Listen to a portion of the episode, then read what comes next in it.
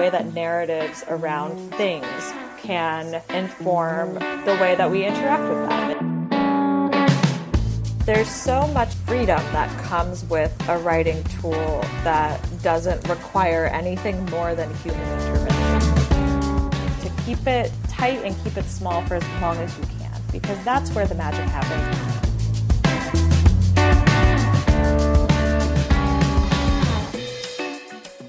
Welcome to the Common Creative Podcast. I'm Paul Fairweather. And I'm Chris Meredith. And we're on a mission to lift the veil on the discussion about creativity in business. And this week, our guest is Caroline Weaver from New York, New York. And Caroline is an absolutely fascinating lady. I first became aware of Caroline a few years ago looking at her online and in person or bricks and mortar store in New York called CW Pencil Enterprise. And her specialty and a business that she built is around the wood case pencil. So the basic timber pencil is all she used to sell.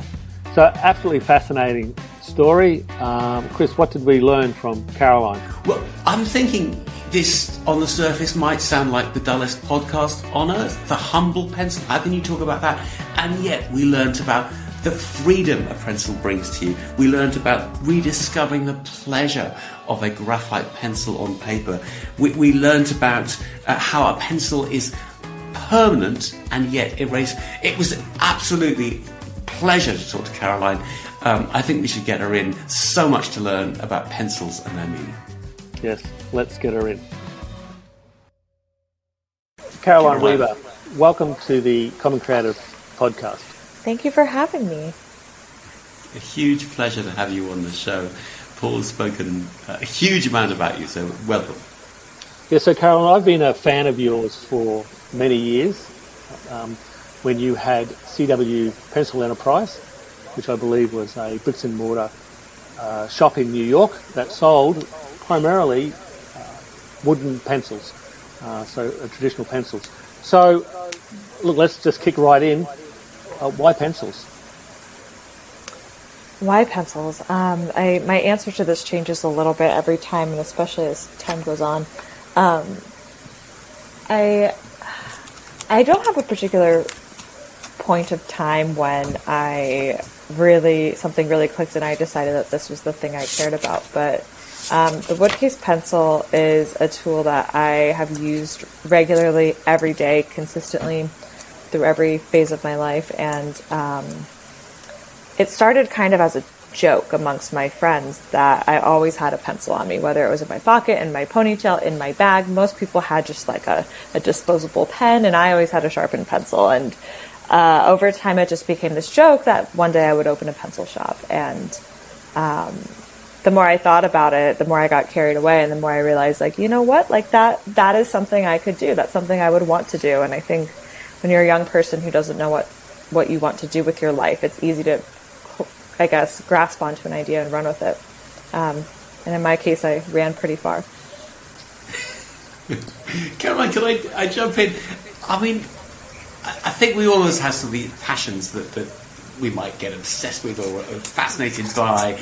But you know what we're supposed to do is become accountants and lawyers and doctors and things. And but but you went with that and took it right through to launching a business around it.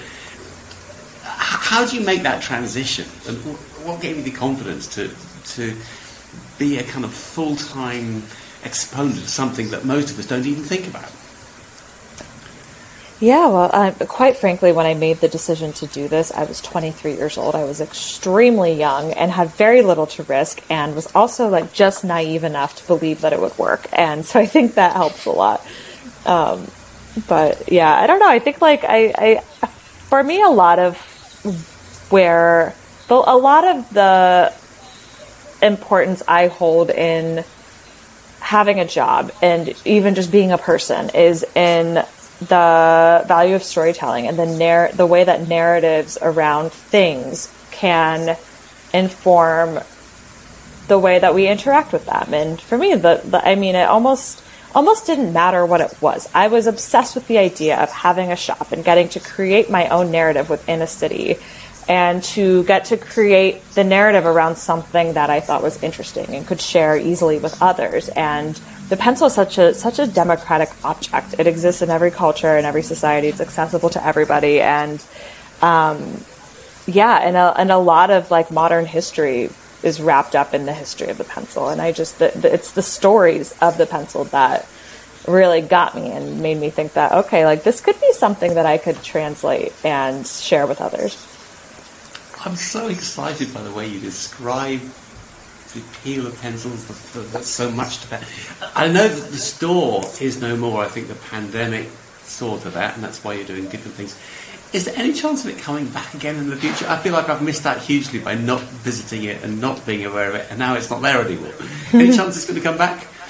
Uh, possibly in some form. It, I mean, what it started out as and what it became are two vastly different things. And it turned out to be greater than anything I ever could have imagined from its conception. And I think that was kind of the, the, the blessing and the curse. I, um, I would maybe, I would maybe do it again, but running a business like that, it was just, it was just so special. And I think it, it was just the amount of work it took to retain that and to keep it so pure was so enormous. I don't think it's something that could have existed um, forever. And yeah, maybe it'll exist again. Um, I don't know. So I'm. i st- hmm? You're right. How, how big was it in the end? Because you started out just yourself, and there's a beautiful photo. I think I think on your last day, and there's a big group of people. So how many were you did you employ in the end? Well, at the at the beginning, it was just me and my best friend who was unemployed. Did a couple days a week so I could have a break.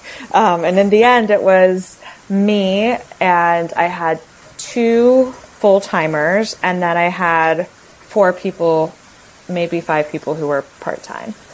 Um, and yeah, it was a full on operation that really required about four of us being at work every day in order to operate the online store, the physical store, all the back end stuff. And um, in the end, I was the one doing all the back end stuff. And it, yeah, that's not really why one opens a shop to sit at a desk in the back. I think that's a story we all identify with. Paul and I have both been there. We find ourselves being the administrators rather than the, the creatives, if we like. I was fascinated by a comment you made just now about there was a challenge keeping it pure.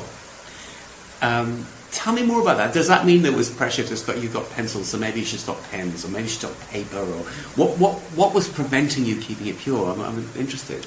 Well, I mean, by the end, we were selling all sorts of things, and and I don't think that that was a compromise of my integrity at all. I think that was a natural evolution. But um, the fact of the matter is that in New York City or in any city, it's the overhead is enormously expensive, and as as an employer in a country where there aren't a lot of laws to protect workers, it was important to me to uphold a higher standard and to take care of my employees and do things like pay for health insurance and also make sure that I was keeping this accessible object access- accessible and not charging more than you would pay if you were buying the same thing online. And um, I, yeah, it got to the point where there were there were compromises that would have to be made, and that's yeah.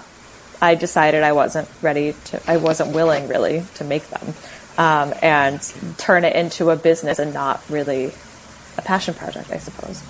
Um, mm. Caroline, when we spoke last time, you showed me, uh, or we, we spoke about your stamping machine, um, which mm. really fascinated me. That I saw it in a photo in your shop on the desk at the back. Tell me about that machine and where it came from and, and what you did with it. Um, oh, it's it's really cool. It's this machine. It's a tabletop hot foil stamping machine called a Kingsley press, and these machines were really popular, I guess kind of like mid century. They were made in California. They were kind of marketed to like the super crafty housewife, essentially. And it was meant to be like an at home, easy plug into your kitchen counter and use like stamping machine. I don't know. It came with it came with all these different attachments. Like you could get one for cocktail napkins, you could get one for stamping journal covers, or you could get one for stamping pencils. And so I bought one of these refurbished off of eBay and collected lots of tiny, tiny sets of type. And we ran a service where we customized pencils and could put whatever you wanted on them. Um, all done by hand in gold foil on this funny old little machine. Um, and I still have it. It's in it's in my home. It's in my living room in a cupboard, and I do break it out sometimes. Um, I couldn't part with it. I'd love to hear a bit about the benefits of using a pencil on a piece of paper. Um, I, I, Paul and I, as you probably know, we, we teach people storytelling and creativity and so on. And something I rant about to the people I talk to is, is don't open up your laptop, and especially not PowerPoint, because it sucks your brain cells. And you're much better off with a piece of paper. I personally like A3 paper for what it's worth. And I tend to say a pen, but some kind of writing instrument on a piece of paper is different from working on a laptop. But what I'd love to hear from you is how is a pencil different from a pen?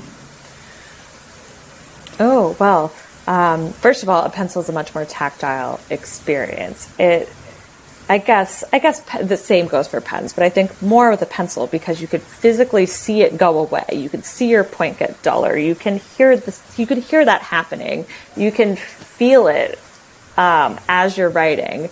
It's yeah, it's very sensory. Also, like assuming it's a good quality pencil, it smells good. It smells like cedar probably, and um, there's a physical act involved with making it usable again.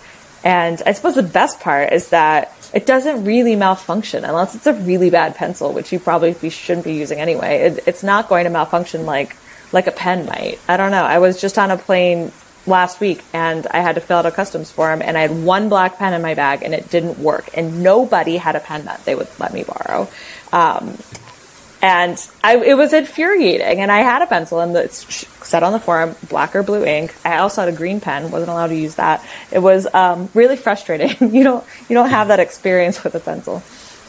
I don't um, want to jump in the I, I want to tell you a quick story. I don't know if you've heard about it about the NASA space program when they were planning to go to the moon. Do you know this story? And and they challenged a bunch of scientists to come up with a way of writing in a weightless environment. And so they had to invent a pen that was enclosed and that the, the ink wouldn't leak out and it was pressurized. And uh, finally, they worked out a way of getting the pen to kind of write in a weightless environment. And after the end of the Cold War, they met up with some Russian astronauts and who'd also been into space and said, "How did you crack the problem of writing in space?" And they went, "Oh, it's very simple use a pencil. have you heard that? Have you heard that story? I, you know, I've heard that, and I have some really unfortunate news for you, Chris. That story is not true. Um, oh, I know you've broken my world. I, I, don't believe you. It's fake news. It's, it's, uh, I love that story. It's a great story. Now, there's a um, there's a company called the Fisher Space Pen, and they um, they they are the company who came up with a way to make a pressurized ballpoint pen cartridge. Um, and they actually did it before NASA even showed any interest in it. It was literally just a guy who was like, "Hmm, I think I could engineer this," and he made it. And then, um, and then NASA tested it out, and sure enough, they were like, "Oh yeah, this actually works." And so it's been like the official space pen ever since then. But well, we don't like to let the truth get in the way of a good story. So, um, but Chris, I was signaling to you because I already I already told that story to Caroline and been up um, it's good to be armed with that truth because people love that story. It's a good, um, it's a good way to spice up a conversation by telling the actual truth. Well, that's good. Well, thank you for that. I'll, uh, I won't, I won't forget. Actually, just some, one thing that I just wanted to pick up, um, and uh, I won't even do a dad joke about the point, but um, I just on the weekend I was at a friend's house and they're both photographers, and they had this beautiful book. She's interested in, in learning to paint, and I do a lot of still life, and she had this beautiful book by a guy, guy called Todd M. Casey, The Art of Still Life. And in that, he talked about sketching. And, you know, and I've been drawing my whole life. And what he said is that when you start sketching, you start with a blunt pencil um, because you can, with a blunt pencil, you can do it softer and it's broader and you can move the line because you don't know exactly where the line's going to end up. And you don't go to a, a, a sharper point until you're, you're definite where you want to be. Now, I never knew this. Of 60 odd years of drawing, I never knew that you start with a blunt pencil. So um, I don't know if, uh, if, you knew that, Caroline. I know that you've got some beautiful sharpeners and things. But um, I had another thing I wanted to ask you about, and I've just come across it, and whether you know this. There's a book called The Promise of the Pencil. Have you heard of this book? Um, do uh, yes, I yes, though I'm blanking on what it's about. Um, and I it's a, it's a guy called Adam Braun who was on the trajectory to be a Wall Street hedge fund or something or other. Came from a you know upper middle class family in Connecticut. Parents were orthodontists, and he went to India and he was struck by the abject poverty. He was talking to a young beggar child, barefoot, dirty, torn clothes, and he said to him, "If you could have anything in your life, what in the, in the world, what would it be?" And he said, "A pencil." And so he took a pencil, number two pencil, uh, out of his back pocket and gave this kid a pencil, uh, and that really not only made his day, made his life. But from that point on, this guy went, "You know what? I'm going to. I'm not going to be a hedge fund manager. I'm going to start a charity." And he's got a thing. I think it's called the Promise of Pencil Schools, and he's had 30,000 kids um, around the world through these schools that he's developed. Um, and it all started with this idea of a pencil. Mm, yeah, that's a wonderful story. Um, and I, yeah, it's it is true. Like there, there's so there's so much freedom that comes with a writing tool that doesn't require anything more than human intervention. Um, and yeah, I think especially, I, I, guess you could romanticize it all you want, but especially an ephemeral writing tool, um, I think that that has a has like a, an an especially potent power and freedom that comes with it, as opposed to a pen or another, yeah, tool to mark mm. things with. Um, is, that, is that the point that actually a, a pencil is is more obviously not just for writing words; it's something that you can sketch with and draw with Whereas a pen, obviously you can draw with a pen, but it seems to be more specifically about writing words. Whereas a pencil is both. You can, you can be, in a way, it's it gives you more freedom. I think it's really interesting that you mentioned that word freedom in connection with a pencil. Mm. It seems like a very lofty thing, but now I think about it, a very very obvious connection. Yeah, well, the thing that makes a pencil like I think just so cool if you boil it down, it is completely permanent, as in it is completely light fast more than any other ink. You could sign something with a pencil, tape it in a window, and it would last forever. Um, but it's also erasable. Like, how amazing is that? That it's completely permanent and completely erasable at the same time. Um, there's no, no other writing tool that can be that. It's amazing. Fascinating. I, I mean, Paul, as you know, is, a, is an artist. I'm a photographer, and one of the things I agonise over is how digital images anyway will vanish so fast. Oh. They will get lost. You know, if you've just got your images on a hard drive or on the internet, they will vanish eventually. So how do you preserve them? And there you are—you just giving me a way of preserving images, albeit not photographic images. Fantastic. Uh, do, do, you yourself, what, what, do you do with pencils? Do you write, do you draw, or do you just sell them? What, what do you do with your pencils? I do everything with them. I've never... Um use them for more one thing than another. I I have where I'm sitting right now. I have a tray that I keep all my writing tools in. Always at least one sharpened pencil. It's what I use to write my to-do list, to write in my journal every day, to write any writing project I'm working on, to sketch. I sketched out a piece of furniture I want to have made today. It's um, yeah, it's my trusty sidekick, and I, re- I really use it for every everything. Even like if I if I I'll sacrifice one every now and then if I need to like stir a can of paint and I can't find a paint stirrer. They're they're good for many things. I, uh, I I I um, yes I I, hate, I do that as well, but I, I feel so guilty when I stir a can of paint with it. Um, you you wrote a book. You have a book called Pencils You Should Know, and it's a it's a beautiful book. How many pencils are in that book? Oh, you know what? I'm. In, it's embarrassing because it literally says on the cover how many pencils are in that book, and I don't remember. I'll have a look. Well, anyway, more the point is, how, how did you select the pencils? Because I'm sure that's only a very small number of the pencils that are available. And I do notice that you have the uh, the copper plate from that comes from Sydney in Australia. So uh, mm-hmm. that was a, a nice nod to Down Under. So how did you select the pencils? Is probably the point I wanted to make. Um, well, it's it was kind of meant to be like a very brief, engaging visual history. And I previously to that book, I'd written a book called The Pencil Perfect, which was like an actual written history. It was very dense. It was a written history of the pencil. And when I was speaking to an editor about making a more accessible version of that, we thought, well, what if we picked all of the pencils we can think of that have the most engaging visual design and the most interesting stories that can encompass as much of the pencil industry and the pencil history that we can and put them chronologically in a visual book. And so that's what that was. We kind of went from the earliest known pencils and thought, well, what can we get a hold of that's really, really old? And then we worked our way forward and tried to hit every country in the world that has made pencils um, in the past. Great. Chris? So, so, yeah, bring it to bring it to. Uh, uh, I'll tell you what's whizzing around my mind is that I'm talking. I'm, I'm becoming more and more fascinated by this subject, and I'm, I'm, I'm also struggling to think of a more nerdy subject uh, as well. And yeah, so here I am in this court. In this, tell us. Can you tell us a little bit about I don't know. A, a, I'm holding a pencil right now. I don't know if, if you know anything about it. It's called a copper plate. It's a 2B pencil. Or tell us something about a, a, a, story of a pencil that might be in the book. Or if you can tell me about my pencil, that would be amazing. But it's just a pencil I bought in a store here somewhere.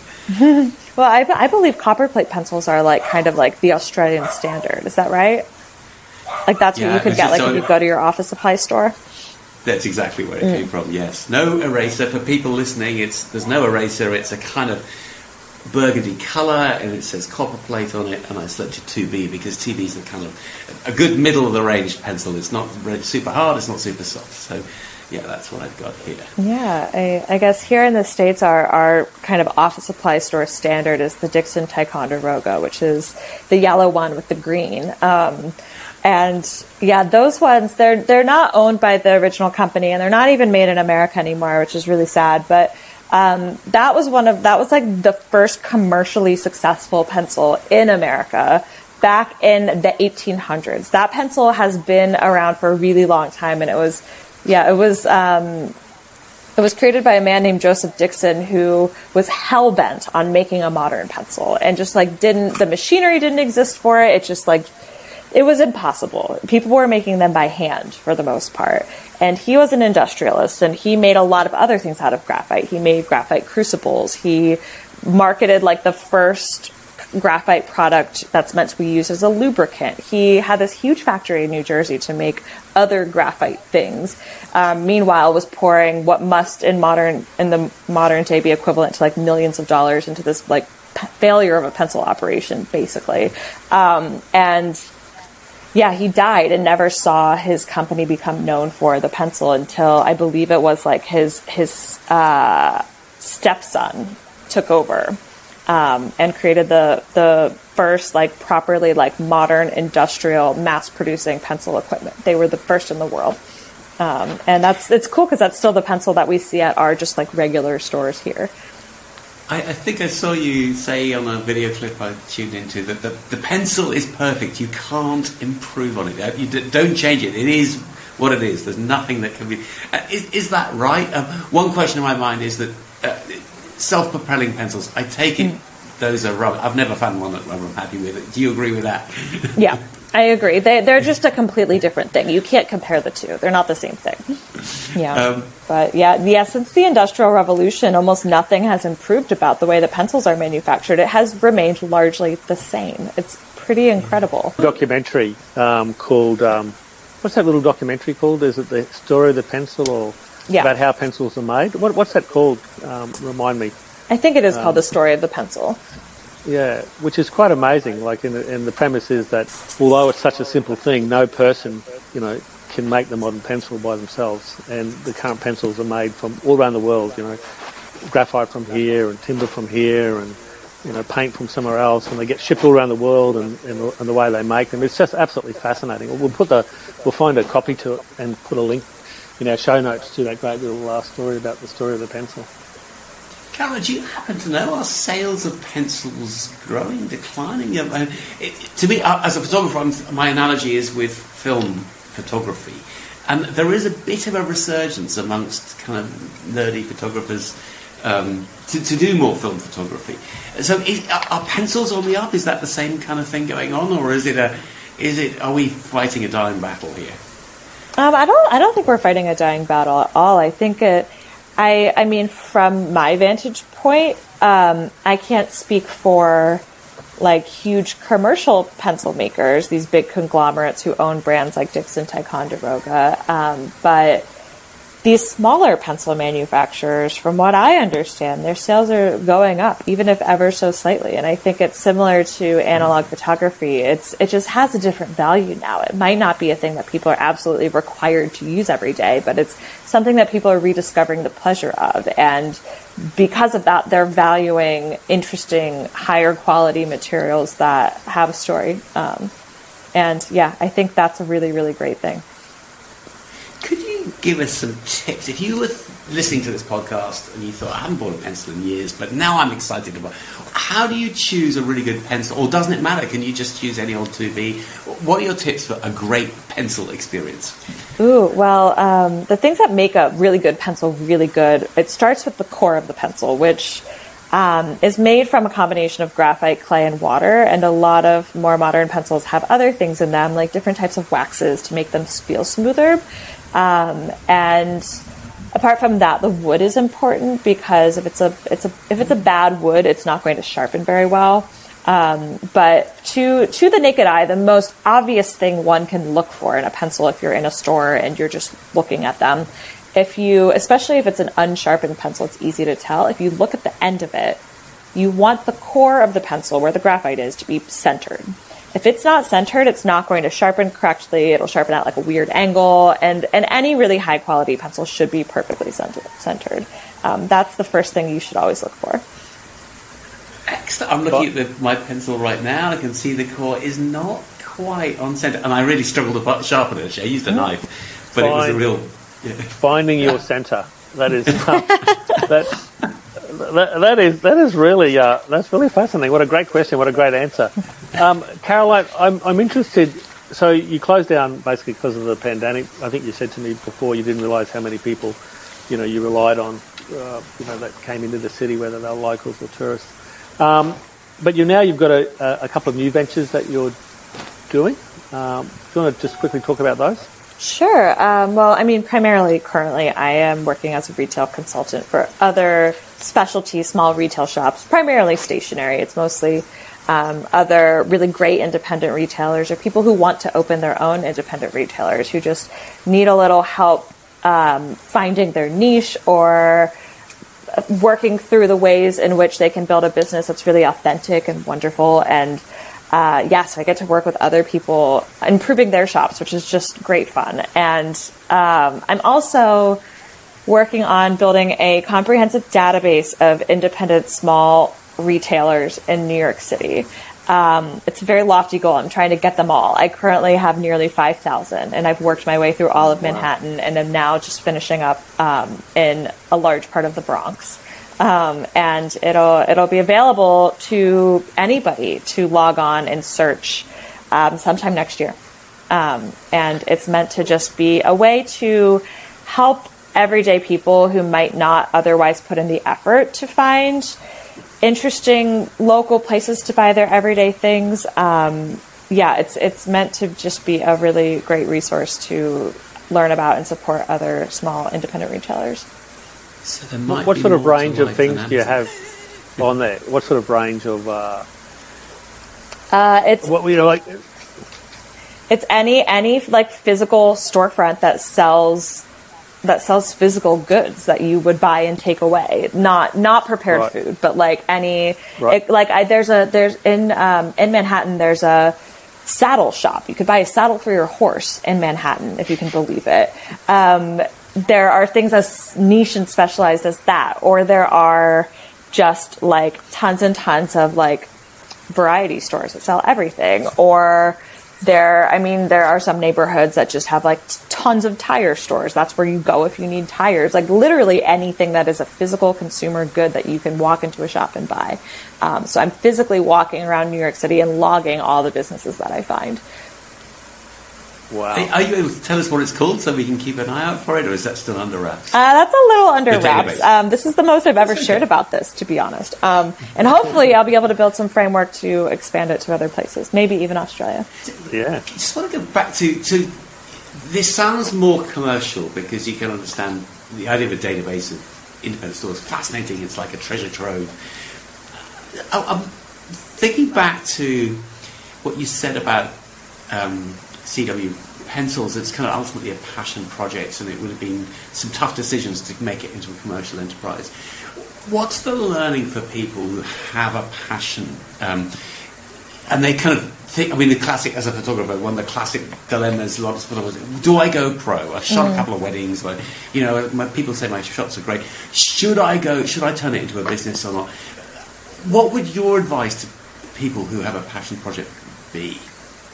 Um, my advice would be to to just do it and to trust your guns and to keep it tight and keep it small for as long as you can because that's where the magic happens and that's when it's manageable. And I think there's this like sweet spot between like starting a business, making it profitable, and then making that decision to either like just keep doing the good thing that you're doing or to grow. And in my case, I it was completely unintentional and completely organic, but I hit a point where I felt as though my only option was to grow. And I wish there'd been somebody to tell me like you don't have to do that. You can keep things exactly as they are if that's where you're comfortable and that's where you feel like you're doing the most good for yourself and others. And um, yeah, I think it's mm. like I, I, feel coming out of this, I feel the opposite of I think what like most, I guess the mentality is in most businesses that like you should always seek growth opportunities, and I actually feel quite the opposite. Yeah, I, I, I can remember a moment when I was at secondary school and we were doing this little module on what is business, and we had to plan for next year. And I remember writing some plans, basically saying next year is going to be the same as this year. And I remember being metaphorically slapped around. No, no, your business has to get bigger next year. And I'm thinking, why? And I have to say, to this very day, I still haven't got a good answer for that question. um, it is, it is, I mean, it's the, it's the foundation stone of capitalism. You've got to grow, you've got to get bigger, you've got to more. Whatever it is you do, you need more of it. And uh, so it's reassuring to hear you make a similar point. Well, that's a, that's a big assumption. Why can't it be the same? Keep doing I, what you're doing, keep, keep it small for as long as possible. Yeah, look, I, I think that's a fantastic insight um, to, um, uh, to to draw it to a close. Before you do, I just wanted to tell a story about you know uh, walking and you know, and it's it's in keeping with what you're saying there about not growing. There's a, a a man that I see, and I've seen him for years in the street. And we just you know nod to each other. He's a little short Italian man, and about six months ago I stopped and introduced myself. So his name's Angelo. And so every morning now we say hello and we often stop and have, have a chat about the weather mostly. And he's got quite a thick accent. And so this morning I just said to him, Angelo, what do you, what did you do with your life? And his face lit up. He's always had this great smile. It's not to do with pencils, unfortunately. That would have, would have been magic. But he, he said I was a shoemaker. Uh, and he, he said I started my apprentice in a little village outside Naples when I was nine years old the school wasn't big enough to take all the kids, kids in the village, so they had two shifts. So I was in the morning shift. In the afternoon, I went my apprenticeship. And he basically, you know, and he told me, and I don't remember the dates, but literally he moved from there to Rome. And then after a time, he came here, and then he worked for a shoe retailer for 27 years. And during that time, he went back, got married, brought his wife back, and then that uh, shoe retailer uh, closed down. And he's just continued to work for other people um, repairing, mostly repairing. So repairing shoes, uh, repairing you know leather leather goods and stuff like that. So it's all about this sort of maintaining. And he had no ambition, or seemed to have no ambition to, you know, build a big shoe empire. You know, he was just happy practicing his craft for his whole life since he's nine years old. And I just thought that was absolutely remarkable. Um, and you know, I suppose it brings it back to the thing about the simple thing about we'll the wood, the wood case pencil um, you know, the simple things in life. And, and, and, and, you have created quite a few years of your life around a very simple object, um, the pencil, which has been an absolutely wonderful story to hear. Yeah, thank you so much, Caroline. I have so enjoyed chatting to you. I, I desperately hope we will see Caroline Weaver Pencils open again someday, and I'd love to come and visit if that ever happens. Wonderful. Well, I will see you then. Thank you, Caroline. Mm-hmm. Thank you.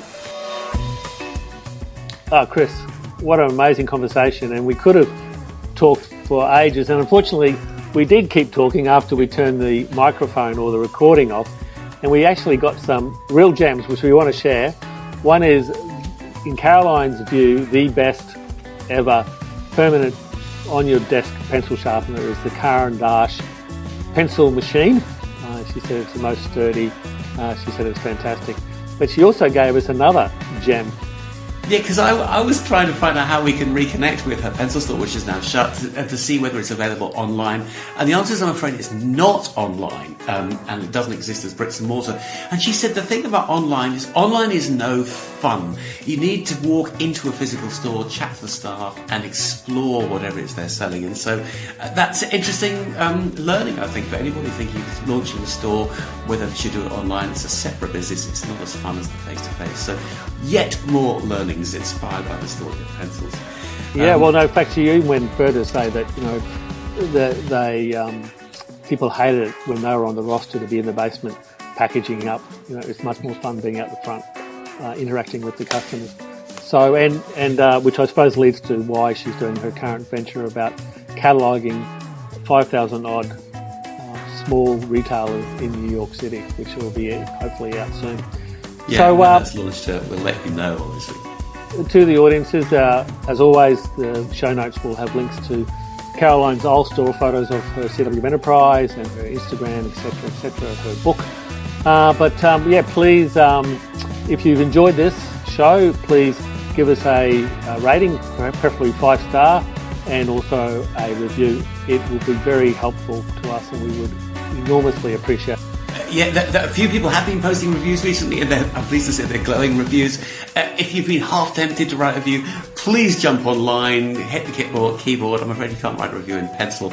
Uh, we would really appreciate your feedback and your reviews. It helps us spread the word about creativity at work. Um, I hope you've enjoyed this show, and we look forward to seeing you for next week's episode. See you then.